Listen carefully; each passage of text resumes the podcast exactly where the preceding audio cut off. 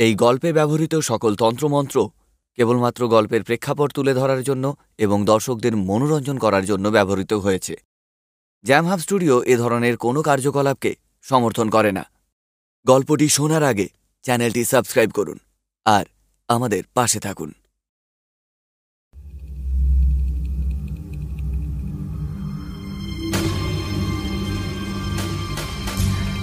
Jam hub studio নিবেদিত।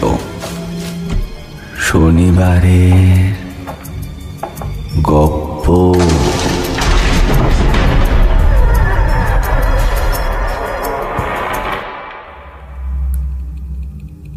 প্রতি শনিবার রহস্য রোমাঞ্চে ভরপুর গল্প দিয়ে সাজানো আমাদের শনিবারের গপ্প শুনতে। সাবস্ক্রাইব করুন আমাদের YouTube channel Jam Hub studio. সঙ্গে থাকুন, শুনতে থাকুন।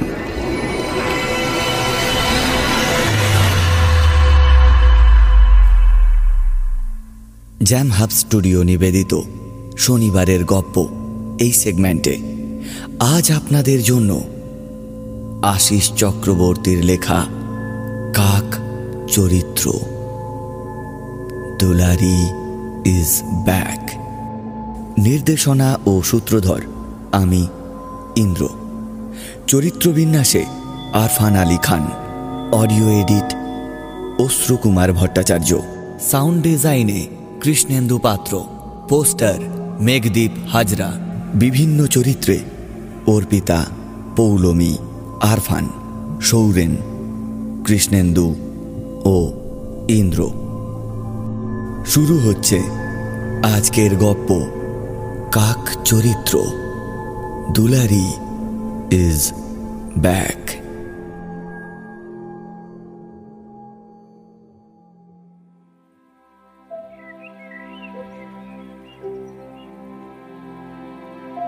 দুলারি এবং তার বৌদিমণির সমস্ত কুৎসিত ঘটনা প্রায় মাথা থেকে মুছে গিয়েছে রূপসার। একটা দুঃস্বপ্নের মতো ঝড়ের গতিতে কাছে এসেছিল যে ভয়ঙ্কর পরিস্থিতি, তা ঠিক তেমন গতিতেই যেন দূরে সরে গিয়েছে। এখন সনত আর পাঁচটা মানুষের মতোই নিজের অফিসে কাজকর্ম নিয়ে ব্যস্ত। আর রূপসা সেই বাড়ির পেছন থেকে কুড়িয়ে আনা খাঁচায় বন্দি কাক এবং তার ডিম দুটিকে যত্নআত্তি করা নিয়েই দিনপাত করে চলেছে। যদিও সনতের মনে একটা আশঙ্কা রয়েছে যে ননী কাপালিকের কথা মতো কাকের ডিম দুটো দুলারি এবং তার বৌদিমণির অতৃপ্ত আত্মার দুই যমজ বোন হিসেবে পুনর্জন্ম কিনা, এই বিষয়ে। অবশ্য এই ব্যাপারটা রূপসাকে সনত আকারে ইঙ্গিতে বুঝিয়ে রেখেছে, যাতে কাকের ডিম দুটি নিয়ে রূপসা একটু সাবধানতা অবলম্বন করে। সনত্ব খাঁচা শুদ্ধ কাকের সংসারটিকে দূরে কোথাও বিদায় করতে চায়, কিন্তু রূপসার জেদাজেদিতে তা হয়ে ওঠেনি। অন্যদিকে দিনের বেশিরভাগ সময়টা রূপসা নিরিবিলি, প্রাকৃতিক পরিবেশ পরিপূর্ণ বাড়িতে একাই থাকে। এই পরিস্থিতিতে পুনরায় পূর্বের ভয়ানক অভিজ্ঞতার সামান্য স্মৃতি ওর মধ্যে জাগিয়ে দেওয়াটা ঠিক হবে না ভেবেই সনত সমস্ত রকমের খারাপ অভিজ্ঞতাকে আড়াল করে চলে। দিনটা ছিল ছুটির। প্রকৃতিও বেশ ঝলমলে। রূপসার মনটা একটু তরতাজা করে তুলতে সনত একটা প্ল্যান করল। আজকের দিনটা বাইরে ঘুরে বেড়িয়ে কিংবা সিনেমা দেখে কাটালে কেমন হয়? অনেক দিন তো এমনটা হয়নি। রূপসাও এক লাফে এই প্রস্তাবে রাজিও হয়ে যায়। তারপর সমস্ত দিনটা দুজনে এতটাই হই হুল্লোড়ে মত্ত ছিল যে কোথা দিয়ে যে সমস্ত দিনটা সরে পড়ল, ওরা টেরই পায়নি। বাড়ি ফিরতে সন্ধে হয়ে এলো। শহরতলি থেকে বিচ্ছিন্ন প্রকৃতি নির্ভর নিরিবিলি স্থানে ওদের বাড়ি। দুজনে পায়ে হেঁটেই সারা দিনের কাটানো আনন্দময় স্মৃতি ও বিশেষ মুহূর্তগুলির খণ্ড খণ্ড চিত্র আলোচনা করতে করতে ফিরছিল ওরা। এমন সময় কোত্থেকে একটা বেয়াড়া মেঘ এসে ওদের ঠিক মাথার উপর একটা চাঁদোয়ার মতো ঢেকে দিল। অল্প খানিক পরেই ঝোড়ো হাওয়ার সাথে শুরু হলো ঝিরঝিরে বৃষ্টি। সনত দূরে আলোকময় শহরের দিকে তাকিয়ে বলল, আশ্চর্য! রূপসা, তুমি লক্ষ্য করেছ? ওই ওদিকে, ওই দিকটা দেখো দেখো, আকাশে দিব্য তারা জল জল করছে। মানে ওদিকে কোনো মেঘ, বৃষ্টি কিছুই নেই। আর দেখো, আমাদের মাথার ওপর কেমন যেন ঘন কালো মেঘ গজরাচ্ছে। রূপসা ঘাড় উঁচু করে ওদিকটা তাকিয়ে নিয়ে বলল, আমি তো আগেই তোমাকে বলেছি, তুমি না একটা ভীতু ডিম। সব কিছুতেই তোমার যেন কেমন একটা সন্দেহবাদী। আরে, ওরকমটা হয়। অনেক সময় ছোট্ট একটা মেঘ অল্প একটু এলাকা জুড়ে ভাসিয়ে দিয়ে যায়। তুমি ওসব ছেড়ে এই সময়টা একটু উপভোগ করো। দেখছ না? কেমন একটা রোমান্টিক পরিবেশ? নির্জন স্থান তুমি আমি একা। আকাশ থেকে পুষ্প বৃষ্টি হচ্ছে। ওয়াও! পুরো আমার কল্পনার সঙ্গে মিশে যাচ্ছে। এই ও সব রোমান্টিকতা ছেড়ে চলো ছুটে গিয়ে কোথাও একটা আশ্রয় নিই। বাড়ি পৌঁছতে এখনও অনেক দেরি। এই ঝিরঝিরে বৃষ্টি মাথায় পড়লে জ্বর আসা একেবারে কনফার্ম চলো চলো চলো চলো জোরে পা চালাও জোরে পা চালাও বলে সনত রাস্তা ছেড়ে পাশের গাছগাছালির দিকে দৌড়ে একটি বড় গাছের তলায় গিয়ে মাথা গোজে। রূপসা পেছন থেকে বিরক্তিকর সুরে বলে দেখ তুমি না যা তা কোথায় গান গাইবে? তা না জ্বরের ভয় ছুটছে। আরে দাঁড়াও দাঁড়াও আমি আসছি রে বাবা আসছি। কথা শেষ করে রূপসাও ছুটে যায় সেই গাছের তলার উদ্দেশ্যে। মিনিট পাঁচেকের মধ্যে মেঘ আরও গাঢ় হয়ে আসে। সেই সঙ্গে বৃষ্টির বহরও বাড়ে কয়েক গুণ। এই পাশটা আলো কম। দূরের সমস্ত কিছু স্পষ্ট দেখা যাচ্ছে না। মাঝে মাঝে বাজের বিকট শব্দ কানে আসছে। তার সঙ্গে বিদ্যুতের ঝলকানি। আচমকা একটা বিকট শব্দ করে কাছে কোথাও একটা বাজ পড়ল। চোখের দৃষ্টিকে ধাঁধিয়ে দিল দুজনেরই। কানে যেন তালা লেগে গিয়েছে তাদের। চোখের দৃষ্টি পুনরায় স্বাভাবিক হলে রূপসা চিৎকার করে উঠল। এই ও- ও- ওই দেখো দেখো বাজটা সামনেই পড়েছে। তাল গাছের মাথাটা কেমন জ্বলে উঠেছে। দেখো। সনত মাথা ঘুরিয়ে দেখল। একটা বিরাট তাল গাছের মাথাটা দাউ দাউ করে জ্বলছে। অর্থাৎ বাজ পড়ে এই কাণ্ড ঘটেছে। এই ঝড় বাদলে গাছের নিচে দাঁড়ানোও না খুব রিস্ক। কখন যে কি হয় তার কোনো ঠিক নেই। এই আমাদের না এখান থেকে সরে যাওয়া উচিত বুঝলে? এই তাল গাছের নিচে তাকিয়ে দেখো। হ্যাঁ? ও- ওখানে বোধ হয় কেউ বসে রয়েছে।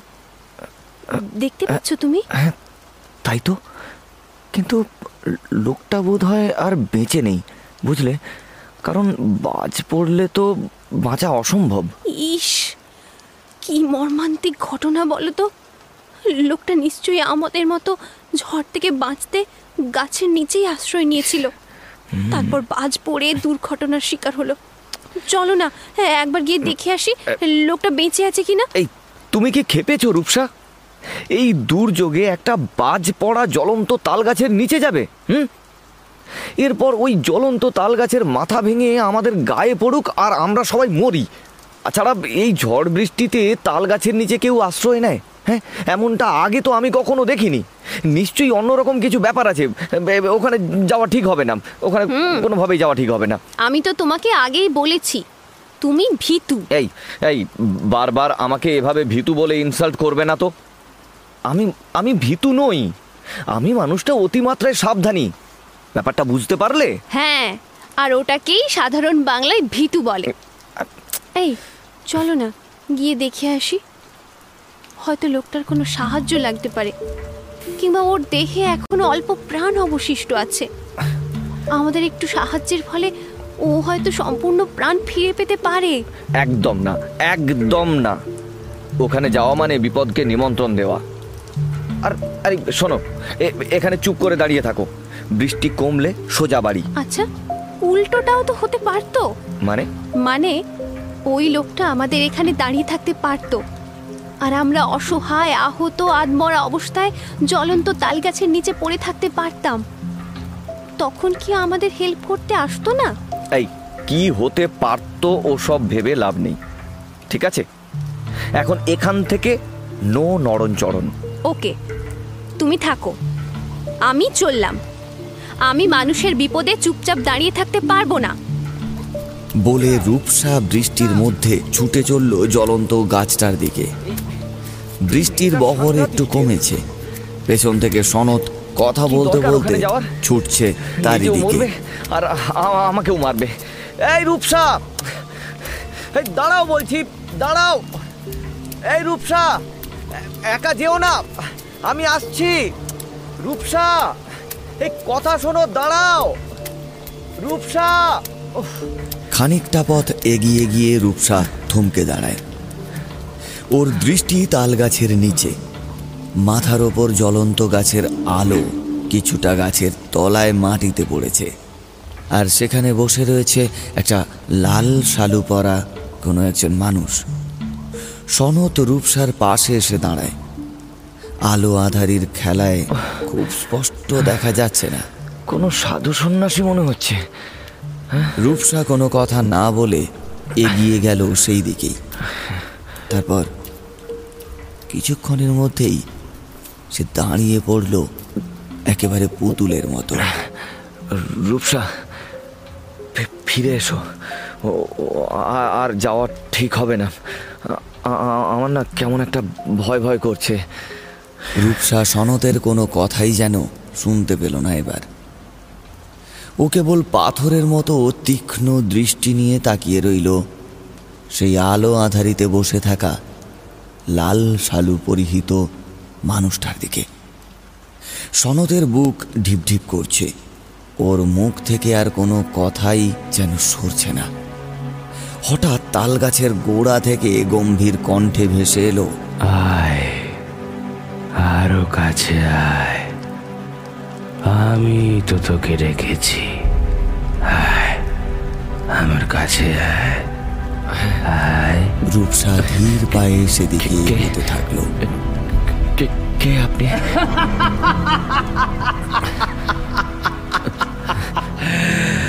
আমি কে? সব জানতে পারবি। কিন্তু তার আগে তো রূপসাকে আমার চাই। এসব এসব আপনি কি বলছেন? রূপসাকে চাই মানে? ও আমার স্ত্রী। ওকে ওকে আপনার কি প্রয়োজন? এই এই রূপসা রূপসা, চলে এসো চলে এসো ওখান থেকে। চলো চলো আমরা আমরা আমরা বাড়ি ফিরে যাই। বাড়ি ফিরে যাবি? মানে তোদের যেতে দিলে তো অবশ্য তুই চলে যেতে পারিস কিন্তু রূপসা এখন থেকে এখানেই থাকবে। ও আমার ওকে দরকার? আমি রূপসাকে নিয়ে যেতে এসেছি। ওকে না নিয়ে গেলে আমার সাধনা অপূর্ণ থেকে যাবে। এসব এসব এসব আপনি কি বলছেন? রূপসাকে নিয়ে যাবেন মানেটা কি? ওকে আমি নিয়ে যেতে দিলে তো। বেশি বাড়াবাড়ি করলে আমি সাধু সন্ন্যাসী বলে রেহাই করব না কিন্তু। আমি আমি চিৎকার করে লোক ডাকবো। লোক ডাকবো কিন্তু। তোর কথা শুনতে পাবে না। তুই তুই এখন একা। অসহায় তুচ্ছ মানুষ আমার কাছে। এবার সনত রূপসার দুই কাঁধে হাত রেখে ওকে ঝাঁকুনি দিয়ে বলল এই এই এই রূপসা রূপসা শুনতে পাচ্ছ আমার কথা? রূপসা এক্ষুনি এখান থেকে পালিয়ে চলো। রূপসা রূপসা এই রূপসা তোমার তোমার কি হলো রূপসা? এই এই রূপসা। রূপসার নিষ্পলক দৃষ্টি লোকটার দিকে। ওর শরীর বরফের মতো জমাট বেঁধে গেছে। সমস্ত রকম বাহ্যিক জ্ঞান শূন্য অবস্থায় ও যেন একটা পাথরের মূর্তি। আশ্চর্য রকমে লোকটা এবার বলে ওঠে, ধুলারি ধুলারি আবার ফিরে আসবে। ওর বৌদিমণিকে ওর দরকার। রূপসা আবার ফিরে যাবে দুলারির কাছে। এ আমার ভবিষ্যৎবাণী। শুনে রাখ, কেউ আটকাতে পারবে না দুলারিকে। কথাটা শোনা মাত্র, বুকের ভেতর একটা খচ করে উঠল সনতের। মাথার ভেতর আছড়ে পড়তে থাকল পুরনো আতঙ্কের স্মৃতি। এমন সময় সামনের কোথাও একটা বিকট শব্দ করে আবার একটা বাজ পড়ল। সেই বাজের আলোয় সনত স্পষ্ট দেখল তাল গাছের তলায় লাল শালু পরা বসে রয়েছে এক তান্ত্রিক, যার কাঁধে কোনো মাথা নেই। কাটা মুন্ডুটা রয়েছে ওর পদ্মাসনে বসে থাকা কোলের মধ্যেই। আর সেখান থেকেই মুখ হাঁ করে মুন্ডুটা বিকট শব্দ করে হেসে চলেছে এখন। অর্থাৎ এতক্ষণ ওই কাটা মুন্ডুটাই অনর্গল কথা বলে যাচ্ছিল। দূরের আকাশের অন্ধকার ভেদ করে কানে আসছে একটি ঘূর্ণায়মান কাকের কুৎসিত কর্কশ শব্দ। রূপসা দাঁড়িয়ে রয়েছে নিষ্পলক চোখে। সে যেন একটা কাঠের পুতুল। এবার পদ্মাসনে বসে থাকা মাথা কাটা দেহটা নিজের দুই হাতে খণ্ডিত মাথাটা ধরেই হাসতে হাসতে উঠে দাঁড়াল। তারপর ধীরে ধীরে নিজের মাথাটা কাঁধের ওপর বসিয়ে নিল। তৎক্ষণাৎ খণ্ডিত দেহদয় এমনভাবে জোড়া লেগে গেল যেন সেটা কোনোদিনই আলাদাই ছিল না। এরপর লাল শালু পরিহিত লোকটি ধীরে ধীরে এগিয়ে আসতে থাকল রূপসার দিকে। তারপর খানিকটা তফাতে দাঁড়িয়ে নিজের ডান হাতটা রূপসার দিকে বাড়ালো। তৎক্ষণাৎ আতকে উঠে বিদ্যুৎ গতিতে পিছিয়ে নিল হাতটা। আর সঙ্গে সঙ্গে ওর মুখটা ক্রুর হাসির ভঙ্গিমা থেকে বদলে গেল একটা বিকট যন্ত্রণা ক্লিষ্ট মুখাবয়বে। অল্পক্ষণ যন্ত্রণায় আর্তনাদ করে লোকটা হুঙ্কার দিয়ে বলল আচ্ছা এই ব্যাপার। ওই ননিকা বালিক তোর গাত্রবন্ধন করে দিয়ে গেছে না? কিন্তু আমার নামও তারক নাথ তান্ত্রিক। ননিকা বালিকের তন্ত্রমন্ত্রের তোর আমারও জানা আছে। তোর শরীরকে সমস্ত রকম মন্ত্রবন্ধন থেকে মুক্ত করে। তুলে দেব দুলারির হাতে। আমি পুনরায় জাগ্রত করব দুলারিকে। ওকে ওকে আমার দরকার। অন্ধকার লোকেও এখনও বিচরণ করে বেড়াচ্ছে। মুক্তি পায়নিও পুনর্জন্ম আমি হতে দেব না ওর। দুলারি হয়ে উঠবে অন্ধকারের দেবী। তারকনাথ তান্ত্রিকের কথা কখনো নড়চড় হয় না।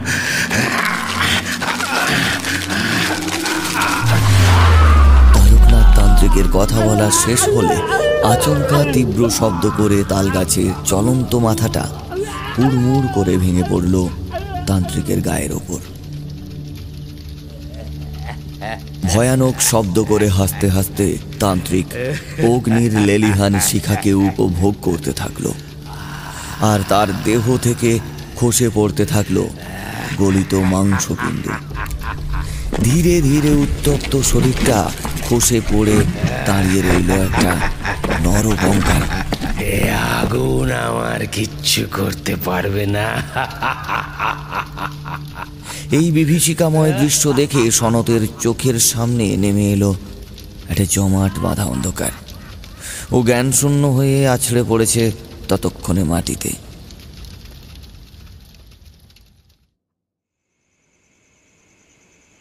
সনতের চোখটা যখন খুলল, দেখল সে শুয়ে রয়েছে নিজের ঘরের বিছানায়। রাত তখনও ফুরিয়ে যায়নি। সামনে বসে রয়েছে রূপসা। ধরফড়িয়ে উঠে চতুর্দিক মাথা ঘুরিয়ে দেখল ভালো করে সনদ। রূপসা তুমি তুমি ঠিক আছো রূপসা? আমি আমি এখানে এল- এলাম কীভাবে? আর সেই তান্ত্রিক? সে গেল কোথায়? তোমাকে যতটা ভীতু ভেবেছিলাম তার থেকেও তুমি কয়েক গুণ বেশি ভীতু। আমি ভীতু? আমি? এসব এসব তুমি কি বলছো রূপসা? তুমি জানো না রূপসা? ও- ওই শয়তান তান্ত্রিক কি করতে চলেছিল? ও তোমাকে নিয়ে যেতে চেয়েছিল? ননী কাপালিক তোমার গাত্রবন্ধন করে গিয়েছিল বলেই ও তোমার কোনো ক্ষতি করতে পারেনি রূপসা। নইলে বিরাট কাণ্ড ঘটে যেতে পারতো। কে নিয়ে যেত আমাকে? আর তুমি কি উল্টো পাল্টা বলছো? দেখি দেখি। এ বাবা, তোমার গা তো জ্বরে পুড়ে যাচ্ছে। আর এতেই তুমি ভুলভাল বলছো। কি ঘটেছে আসল কথা শোনো। সেদিন আমার কথা শুনে আমার পেছন পেছন তুমি ওই বাজ পড়া তাল গাছটার তলায় গেলে আর বৃষ্টির জল মাথায় পড়ে জ্বরটা এলো। আর ওই সাধু বাবাকে তুমি শয়তান বলছো কেন? তুমি যখন বাজের শব্দ শুনে ভয়ে জ্ঞান হারালে উনিই তো তোমায় তুলে বাড়ি অবধি দিয়ে গেলেন। কি? বড় ভালো মানুষ উনি। ওই তান্ত্রিক আমাকে বাড়ি দিয়ে গেল। এটা সত্যি? হ্যাঁ গো সত্যি। আমার কথা তোমার বিশ্বাস হয় না? বিশ্বাস আমি করছি। কিন্তু আমি যে দেখলাম ওই তান্ত্রিক তোমাকে নিয়ে যেতে চায়, তারপর আবার তোমাকে দুলারির হাতে তুলে দিতে চায়? দুলারি নাকি আবার ফিরে আসবে জানো? ওই তান্ত্রিক অন্ধকার জগৎ থেকে ফিরিয়ে আনবে দুলারিকে। দুলারি ফিরে আসবে, রূপসা। দুলারি কিন্তু ফিরে আসবে। ওসব তুমি জ্বরের ঘরে স্বপ্ন দেখছ। আর দুলারি আবার ফিরে আসবে কীভাবে? ওকে তো ননী কাপালিক পুনর্জন্ম দিয়ে দিয়েছে। তুমিই তো আমাকে বলেছিলে একদিন। আমার বাড়ির পোষা কাকটার ডিম দুটোই নাকি দুলারি আর তার বৌদিমণির পুনর্জন্ম। তবে আবার দুলারি ফিরে আসবে কীভাবে? দাঁড়াও, এক্ষুনি তোমাকে কাকের খাঁচাটা এনে দেখাচ্ছি। তবে তো তোমার বিশ্বাস হবে। তুমি শুয়ে থাকো। আমি নিয়ে আসছি। রূপসা পাশের ঘরে কাকের খাঁচাটা আনতে গেল। সনদ শুয়ে শুয়ে ভাবতে থাকল এও কি স্বপ্ন হতে পারে? এত জীবন্ত একটা অনুভূতি স্বপ্ন কীভাবে হয়? চোখের সামনে ভেসে উঠছে জ্বলন্ত তান্ত্রিকের সেই গলে যাওয়া দেহের ছবিটা। মানুষের কাঁচা মাংস পোড়া দুর্গন্ধ এখনও লেগে রয়েছে তার নাকি। তবে এসব স্বপ্ন কিন্তু কীভাবে সম্ভব? এমন সময় এই কথা যখন তার মাথার মধ্যে বারবার ধরে নাড়া দিচ্ছিল, ঠিক তখনই পাশের ঘর থেকে রূপসা চিৎকার করে ওঠে।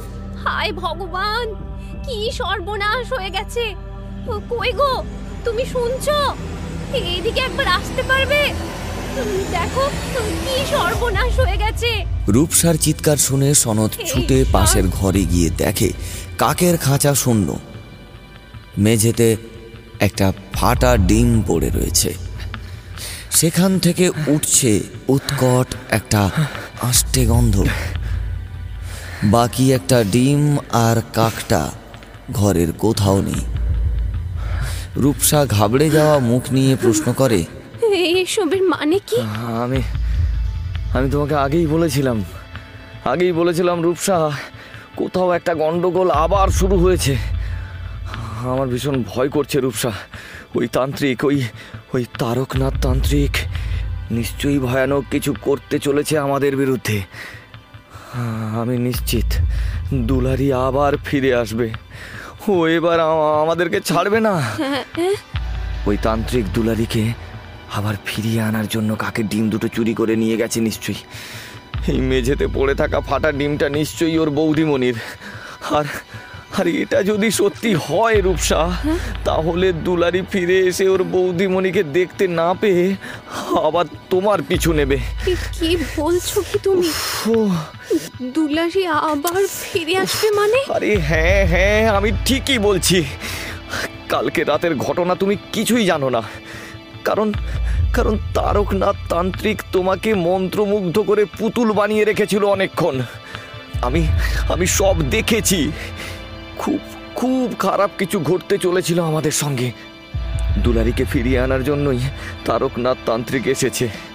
ওই তান্ত্রিক এসব কেন করছে আমি আমি কিছুই জানি না।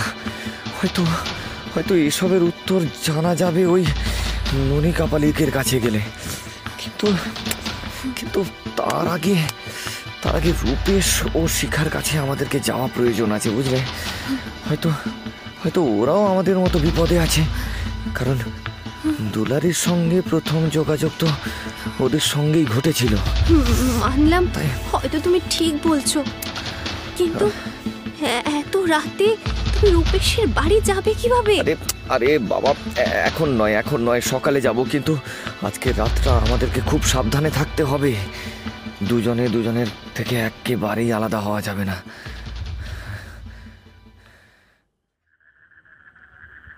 ধূম্রগড়ের হান্টিং লজ। অঞ্চলটি তৈরি করিয়েছিলেন রাজা আদিত্য নারায়ণ তার শিকারের শখকে অবলম্বন করেই। একটা উঁচু পাথরের টিলার ওপরে কাঠের তৈরি একটি থাকবার মতো বৃহৎ আকারের প্রাসাদ। মাথায় চাপানো রয়েছে মোটা লোহার চাদর। জানালা, দরজা, সমস্ত কিছুই লোহা দ্বারা নির্মিত। এককালে এখানে রাজকীয় ব্যবস্থাপনা ছিল। একসময় দেওয়ালে সারবদ্ধভাবে ঝোলানো থাকত, শিকার করা পশুর, স্টাফ করা মাথা। অবশ্য সমস্ত পশুই ছিল রাজা রাজরাদের হাতে শিকার হওয়া। মেঝেতে কার্পেট, কাঠের পালঙ্ক, তাতে মখমলের বিছানা। জানালায় রেশমি কাপড়, ছাদ থেকে ঝোলানো বারোয়ারি ঝাড়। রূপোর গড়গড়া, তাতে চব্বিশ ঘণ্টা অম্বুরি তামাকের ভুরভুরে ঘ্রাণ ছড়াতো। কাঠের প্রাসাদ দেখাশোনার জন্য থাকতো এখানে চাকর বাকর প্রাসাদের ঠিক এক পাশে একটি কাঠের তৈরি উঁচু মাচায় রাজা বাহাদুর বন্দুকের ট্রিগারে হাত লাগিয়ে বসে থাকতেন শিকারের আশায়। সেখান থেকে ভেসে আসত রঙিন শিশি বোতলের টুংটাং শব্দ। বিলিতি পানীয় আসত জলপথ ধরে। লখনৌ থেকে আনা হতো গান বাজনার দল। উঁচু পাহাড়ের টিলার এক পাশে বিরাট আকার বন। অন্য পাশে ধাপে ধাপে রয়েছে টি এস্টেট। এসবের মালিক অবশ্য ছিলেন রাজা নিজেই। মাঝে মধ্যেই চা শ্রমিকদের উল্টো দিকের জঙ্গল থেকে আচমকা বাঘ এসে তুলে নিয়ে গেলে খবর পৌঁছতো রাজার কানে। তখন হান্টিং লজে পড়ত সাজো সাজো রব। রাজামশাই তখন সরজমিনে তদন্তে নেমে কয়েকদিন এখানে শিকারের নেশায় দিনপাত করতেন, আর তারপর আবার ফিরে যেতেন। এখন আর সেসব নেই। রাজপাট উঠে জৌলুস হারিয়ে সেই হান্টিং লজ এখন হন্টেড হাউস এদিকটা আর কেউ সেরকম আসে না। ঘরের জিনিসপত্র যা ছিল সবই প্রায় চুরি হয়ে গেছে। লোহার জানালা, দরজায় জং ধরে দুর্বল হয়ে পড়েছে। কোথাও কোথাও আবার মরচে ধরে খসে পড়ছে। অন্ধকার ঘরটা এখন পাহাড়ের টিলায় মুখ বুজে হাজার কাহিনীর সাক্ষী হয়ে যেন ধুকছে। অমাবস্যার দিন।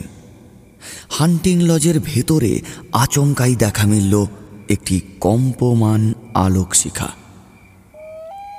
জানালা দরজার ফাঁক ফোকর দিয়ে যেন আগুনের আলোক ছটা নিশ্ছিদ্র অন্ধকারকে গিলে খেতে আসছে। ঘরের মধ্যে আপাদমস্তক নিজেকে কালো কাপড়ে ঢেকে পাঁচ মুন্ডির আসনে পদ্মাসনে বসে রয়েছেন তারকনাথ তান্ত্রিক। তান্ত্রিকের কোলের ওপর পড়ে রয়েছে একটি অর্ধমৃত কাক।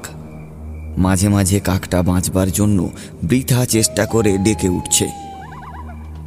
পঞ্চমুণ্ডির আসনের ঠিক সামনে রাখা রয়েছে একটি ভেড়ার কাটা মাথা, যার চোখের মনে উল্টে সাদা অংশ প্রকট হয়ে রয়েছে, জীব সামনে প্রসারিত।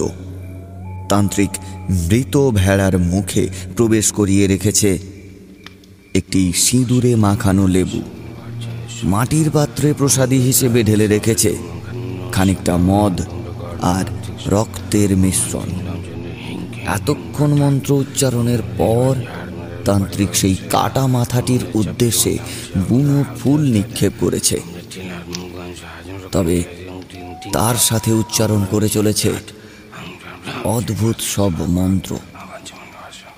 তার ঠিক বাম পাশে ধুনিটা জ্বলছে। সেখান থেকেই অন্ধকার কেটে আলোক ছটা বিক্ষিপ্ত হচ্ছে ঘরটায়।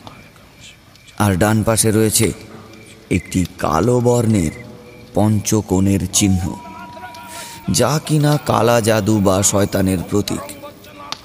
প্রতীকটির ঠিক মাঝখানে রাখা রয়েছে একটি ডিম। তারকনাথ তান্ত্রিক গগন বিদারী মন্ত্র উচ্চারণ করে সঙ্গে সঙ্গে ডিমটির ওপরে একে একে ছড়িয়ে দিচ্ছে মেটে সিঁদুর, মদ, মৃত পাখির পালকের টুকরো আর চিতাভস্য এই পদ্ধতিতে কিছুক্ষণ মন্ত্র উচ্চারণের পর একটা ধারালো ছুরি হাতে নিয়ে তান্ত্রিক নিজের কোলের থেকে কাকটা তুলে নিয়ে ক্রুর শব্দ মুখ থেকে উচ্চারণ করে তার মুন্ডচ্ছেদন করে ধুনির আগুনে নিক্ষেপ করল। তারপর নারকীয় উল্লাসে নিজের গলায় ছুরিটা বসিয়ে সমানভাবে টানতে থাকল এ প্রান্ত থেকে ও প্রান্ত পর্যন্ত। তীব্র চিৎকারে কেঁপে উঠে গম গম করে উঠল বৃহৎ আকার ঘরটা। উষ্ণ রক্ত ছলকে ছলকে পড়তে থাকল সর্বত্র।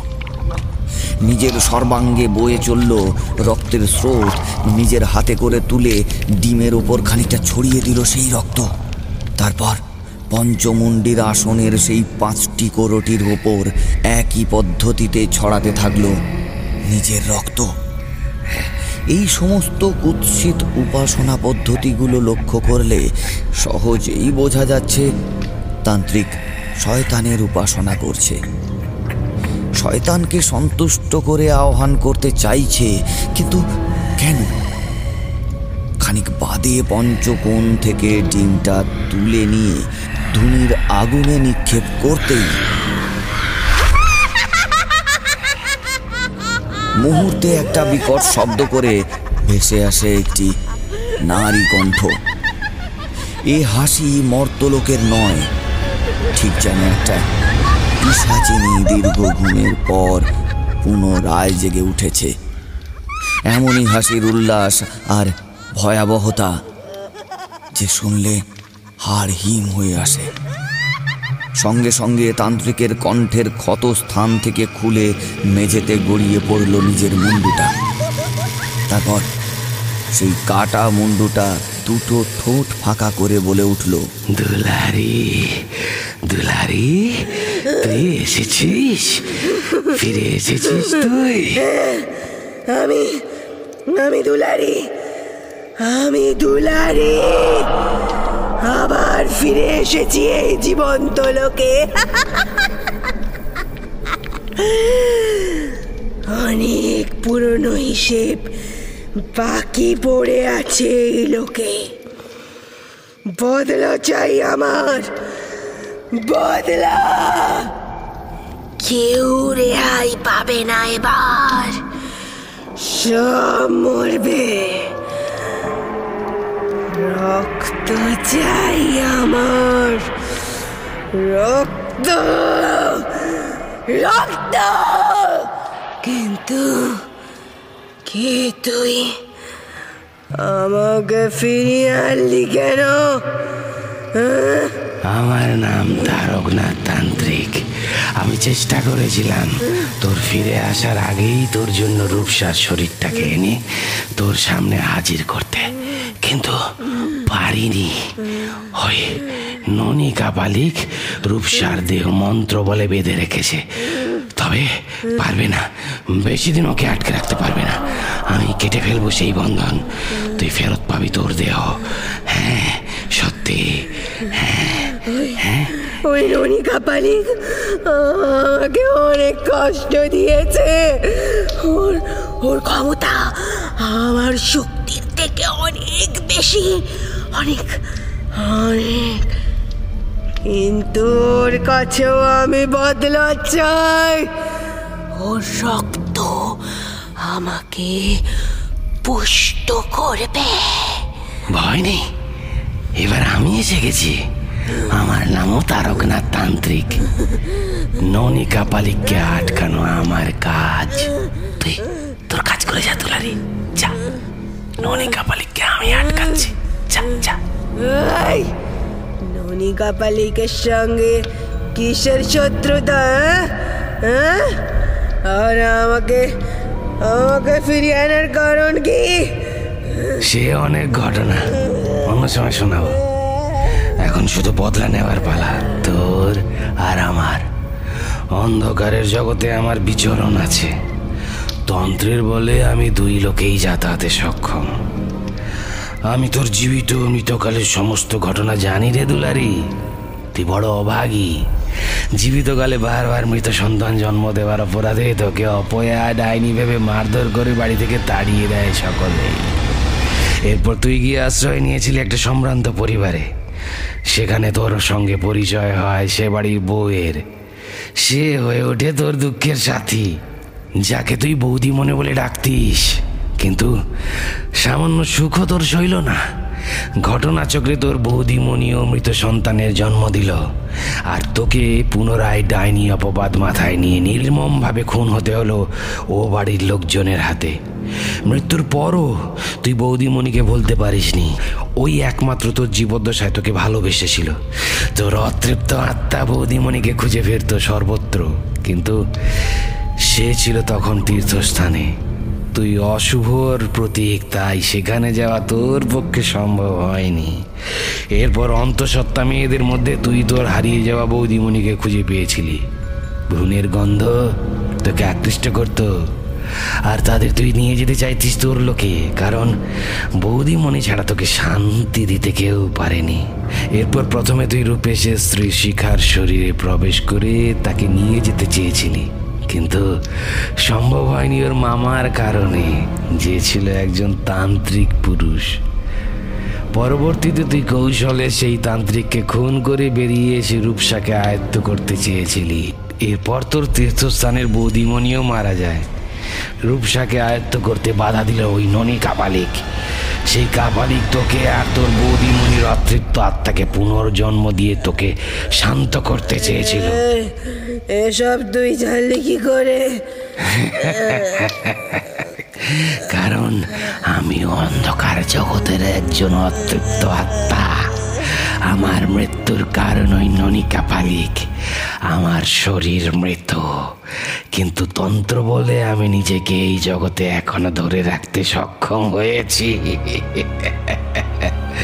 তোকে অন্ধকার জগতে বিচরণ করতে আমি দেখেছি। এছাড়া সেবার শ্মশান চত্বরে যখন ননিকা পালিক তোদের কষ্ট দিচ্ছিল, আমিও সেখানে উপস্থিত ছিলাম। অন্ধকারের আড়ালে দেখেছি সমস্তটাই, কিন্তু কিচ্ছু করতে পারিনি। সময়টা আমার অনুকূল ছিল না আমাকে ফিরিয়ে এনেছিস কিন্তু আমার আমার বৌদিমণি হ্যাঁ? তার কি হলো হ্যাঁ? কোথায় কোথায় আমার বৌদিমণি ওকে ওকে আনলি না কেন হ্যাঁ? আমাকে ক্ষমা কর দুলারি করে কাঁচা থেকে কাক এবং ডিম দুটো বার করার সময় অসাবধান বশত একটা ডিম মাটিতে পড়ে নষ্ট হয়ে যায়। আর ওতেই আবদ্ধ ছিল তোর বৌদিমণির আত্মা। তাই বৌদিমণিকে ফিরিয়ে আনা সম্ভব হয়নি। ওর অতৃপ্ত আত্মা এখন অন্ধকার জগতে সুপ্ত অবস্থায় রয়েছে। তাকে খুঁজে পাওয়া খুব মুশকিল। কি? আমার বৌদিমণি নেই। হ্যাঁ? তাকে ফিরে পাওয়া সম্ভব না। আমাকে ক্ষমা কর দুলারি ক্ষমা কর ক্ষমা কর। তাহলে আমি এখানে কি করব? আমাকে জঙ্গলে কেন তুই আমাকে ওখানে ফিরিয়ে দে। বৌদিমণি ছাড়া আমার আর কেউ নেই।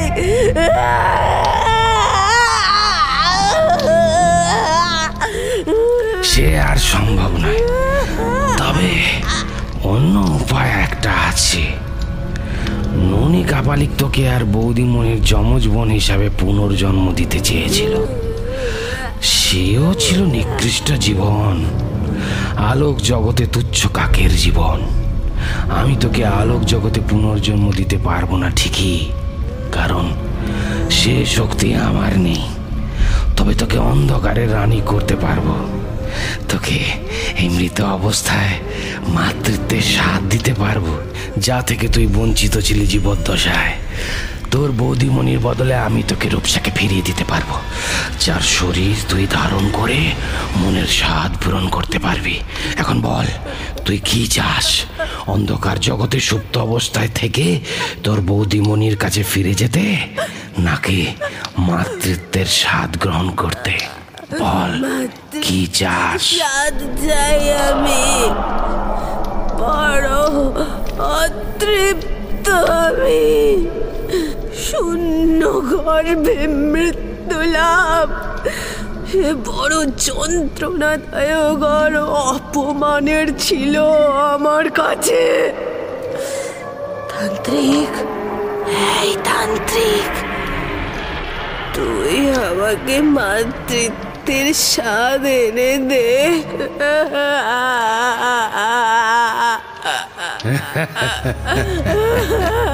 তথাস্তু, আমি জানতাম তুই আমার প্রস্তাবে রাজি হবি। আর এই পথেই তোর আমার দুজনের অভিপ্রায় পূরণ হবে। আমি জানি রূপেশ, সনদ বিপদে পড়লেই ননী কাপালিকে শরণাপন্ন হবে। তাই দুলারির ফিরে আসাটা আমার কাছে ছিল জরুরি। অসহায়, নিরুপায় অবস্থায় ননী কাপালিকের হেরে যাওয়া মুখটা দেখার আমার বড় স্বাদ বড় স্বাদ।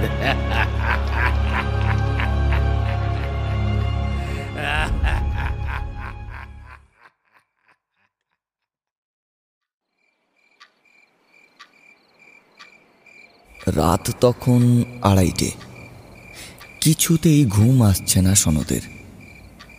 আজকের ঘটনাটা ওকে শিকড় শুদ্ধ নাড়িয়ে দিয়ে গেছে। পাশে রূপসা তলিয়ে গেছে ঘুমের অতল সমুদ্রে। ঘড়ির কাঁটার ক্রমশ সরে সরে যাওয়ার শব্দ কানে আসছে ওর। ঘরের মধ্যে খেলা করছে নাইট বাল্বের মৃদু নীলচে আলো। সে আলোর দিকে বেশিক্ষণ চেয়ে থাকলে নেশা ধরার মতো মাথা ঝিমঝিম করে। ঘরের বাইরের দিকে জানালাটা খোলা রয়েছে। সেখান থেকে মাঝে মধ্যেই এলোমেলো বাতাস ঘরের ভেতর প্রবেশ করে এটা সেটা নাড়িয়ে দিয়ে যাচ্ছে। একবার বাইরের অন্ধকারের দিকে চোখ গেল সনতের। কোষ্টি পাথরের মতো অন্ধকার ভেদ করে জোনাকির দল এ গাছ সে গাছের ফাঁক ফোকরে ভেসে বেড়াচ্ছে। মাটির সঙ্গে লুটিয়ে থাকা ঝোপঝাড়ের ভেতর থেকে ঝিঝি পোকারা উত্তেজনায় ফেটে পড়ছে নিস্তব্ধ রাত্রের মায়া কাটিয়ে। তাল মিলিয়ে সমস্বরে হাঁক পাড়ছে শেয়ালের দল। বুড়ো নিম গাছের কোটরের ভেতর থেকে কর্কশ শব্দে ডেকে উঠছে একটা হুতুম পেঁচা প্রতিটি শব্দই নিঝুম রাত্রিতে প্রশ্নচিহ্নের মতো আছড়ে পড়ছে সনতের মাথার ভেতর। আর নব নব আতঙ্কের বুদবুদ তৈরি হচ্ছে ক্রমশ তার মনের মধ্যে। বুকটা ঢিপ ঢিপ করছে অজানা ভয়কে কেন্দ্র করে। ও ভালো মতোই বুঝতে পেরেছে, পুনরায় চরমতম বিপদের সম্মুখীন হতে হবে তাদেরকে। এর থেকে সহজে নিস্তার নেই। ভবঘুরে শ্মশানচারী ননী কাপালে কি একমাত্র পারে এই বিপদ থেকে রেহাই দিতে? কিন্তু তাকে কোথায় পাওয়া যাবে? রূপেশ কি এই সমস্ত বিপদের কোনো আঁচ পেয়েছে? সে কি ননী কাপালিকের ঠিকানা জানে? এরূপ হাজারো প্রশ্ন আরও জটিল করে তুলছে ওর মানসিক অবস্থাকে। আচমকা একটা পতঙ্গের ডানা ঝাপটানোর শব্দ কানে এলো ওর। শব্দটা লক্ষ্য করে সেদিকে দৃষ্টি ঘোরাতেই ও লক্ষ্য করল, একটা টিকটিকি শিকার ধরেছে। আর ওই অবস্থাতেই টিকটিকিটা শব্দ করে উঠল, টিক টিক টিক করে। এক মুহূর্তের জন্য সনতের মনে হলো, টিকটিকিটা ওর এই কঠিন অবস্থা লক্ষ্য করে তাকে তুচ্ছ তাচ্ছিল্য করছে। বিদ্রুপের সুরে যেন হাসছে। হঠাৎ সেদিক থেকে মাথা ঘোরাতেই বুকটা ধড়াস করে উঠল সনতের। পাশে রূপসা নেই। এক ঝটকায় ভয়ঙ্কর কিছু একটা ওর মাথায় খেলে যাওয়ায় সর্বাঙ্গ কাঁপুনি দিয়ে ওঠে। ধরপড়িয়ে বিছানা থেকে উঠে ও চিৎকার করে ডাকতে থাকে। রূপসা? এই রূপসা তুমি কোথায় গেলে? রূপসা রূপসা তুমি কি আমার কথা শুনতে পাচ্ছো? কোনো উত্তর! মিলল না। কেবল ফাঁকা ঘরে কথাগুলো ধাক্কা খেয়ে খেয়ে কানের কাছে একই কথা ফিরে ফিরে আসে। ঘরের আলোটা জেলে সম্ভাব্য সকল জায়গা খুঁজে রূপসাকে কোথাও দেখতে না পেয়ে কান্না ভরা কণ্ঠে চিৎকার করে ওঠে সমেত। রূপসা! রূপসা! তুমি কোথায় গেলে রূপসা? তুমি কোথায় গেলে? উত্তর দাও। প্লিজ তুমি উত্তর দাও।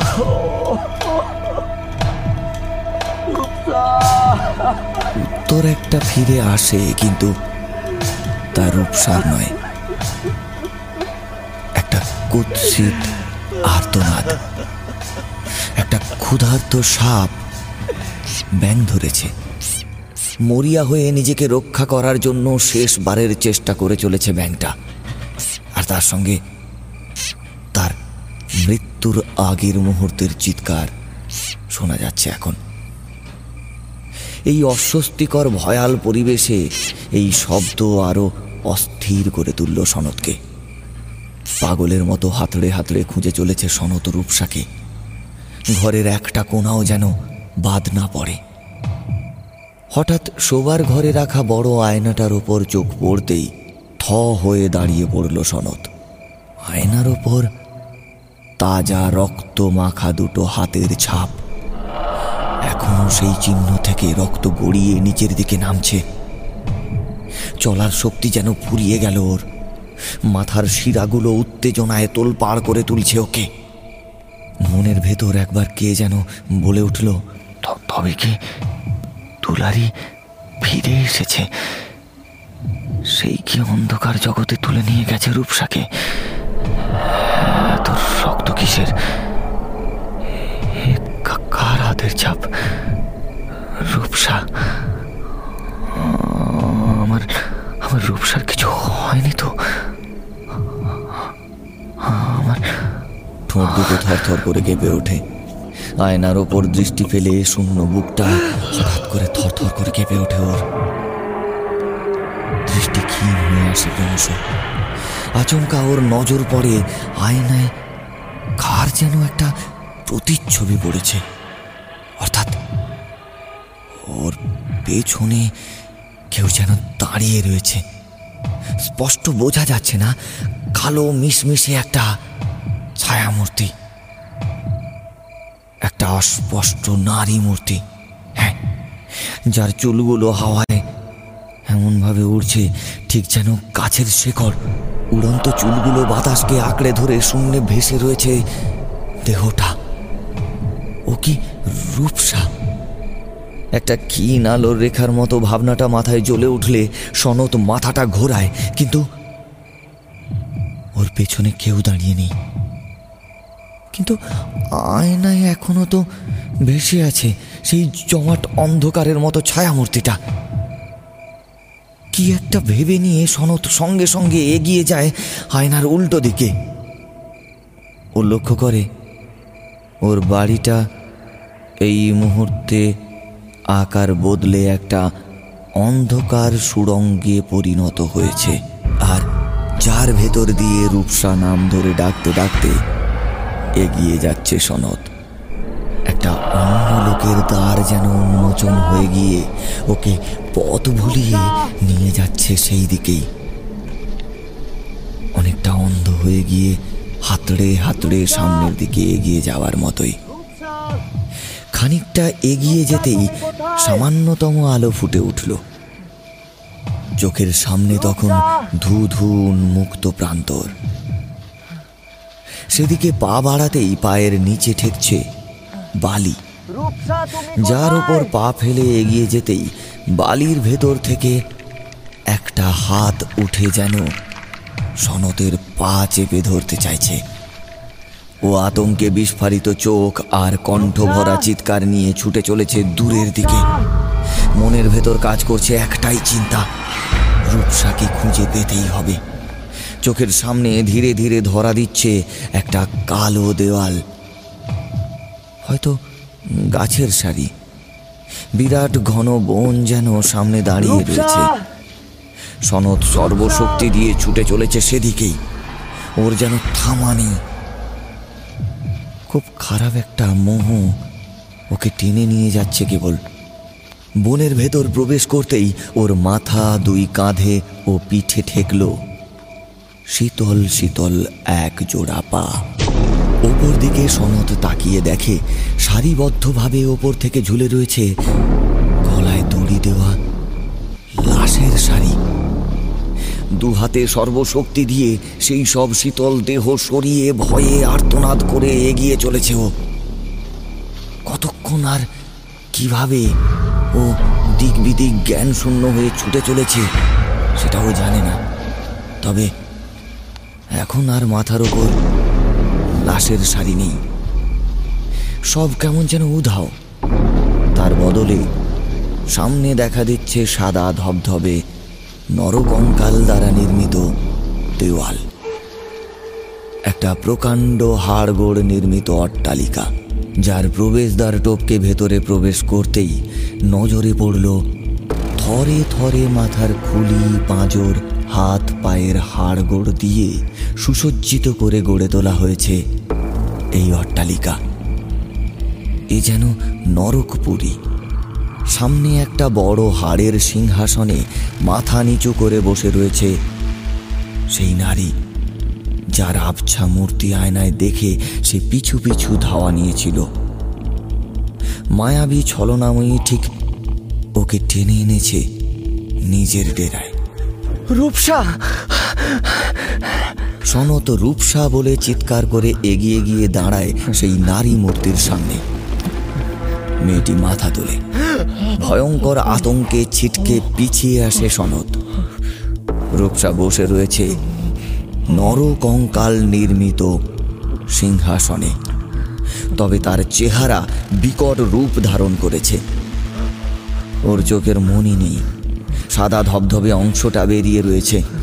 ওর মুখ দুটো সেলাই করা, মোটা সুতো দিয়ে। গলার কাছে চেরা দাগ, সেখান থেকে গড়িয়ে গড়িয়ে পড়ছে রক্ত। মুখমণ্ডলের পচা মাংস স্থানে স্থানে খসে খসে পড়ছে।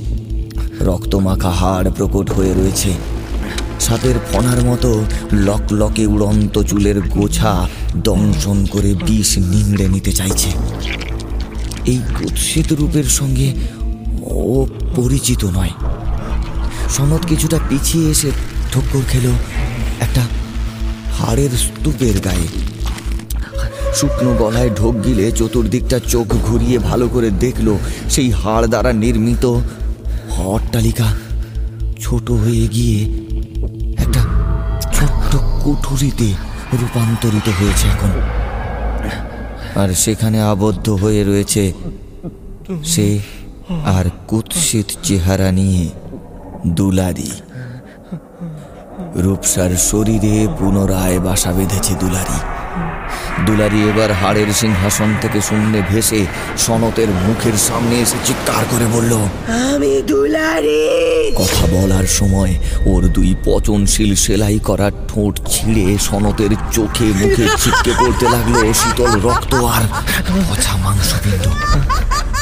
ভয়ে আঁতকে ওঠে সনত দু হাতে কান চেপে ধরেও যেন দুলারির চিৎকার রোধ করা যাচ্ছে না।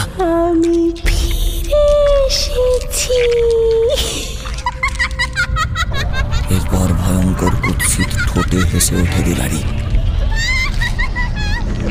সেই হাসির শব্দ আশেপাশের হাড়ের স্তূপ পর্যন্ত খটখট করে শব্দে কেঁপে উঠছে বারবার। বৌদিমণি এখন থেকে আমার শরীর আমি ছাড়ব না। কিছুতেই না।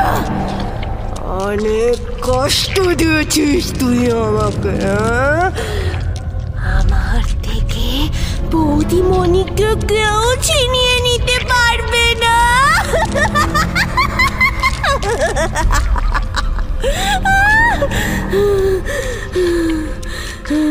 আর তুই? এই নরকে বন্দি হয়ে থাকবি চিরকাল।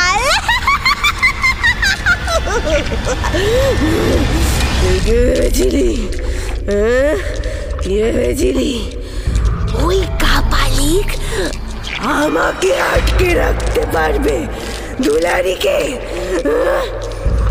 কোনোদিন পারবে না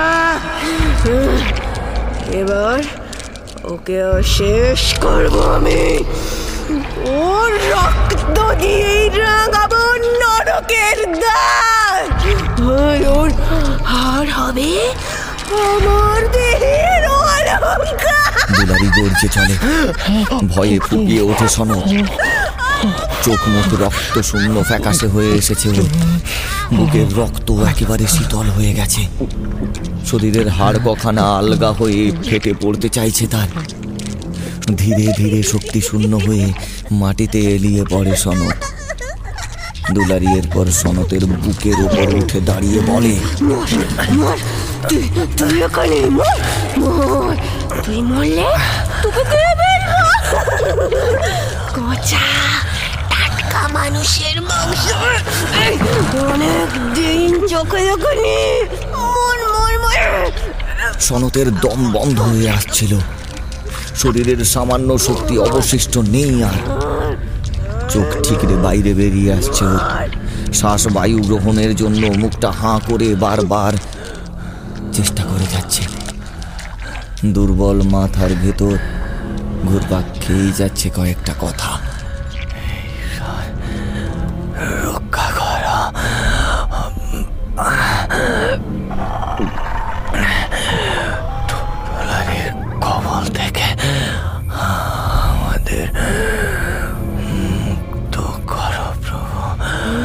আমার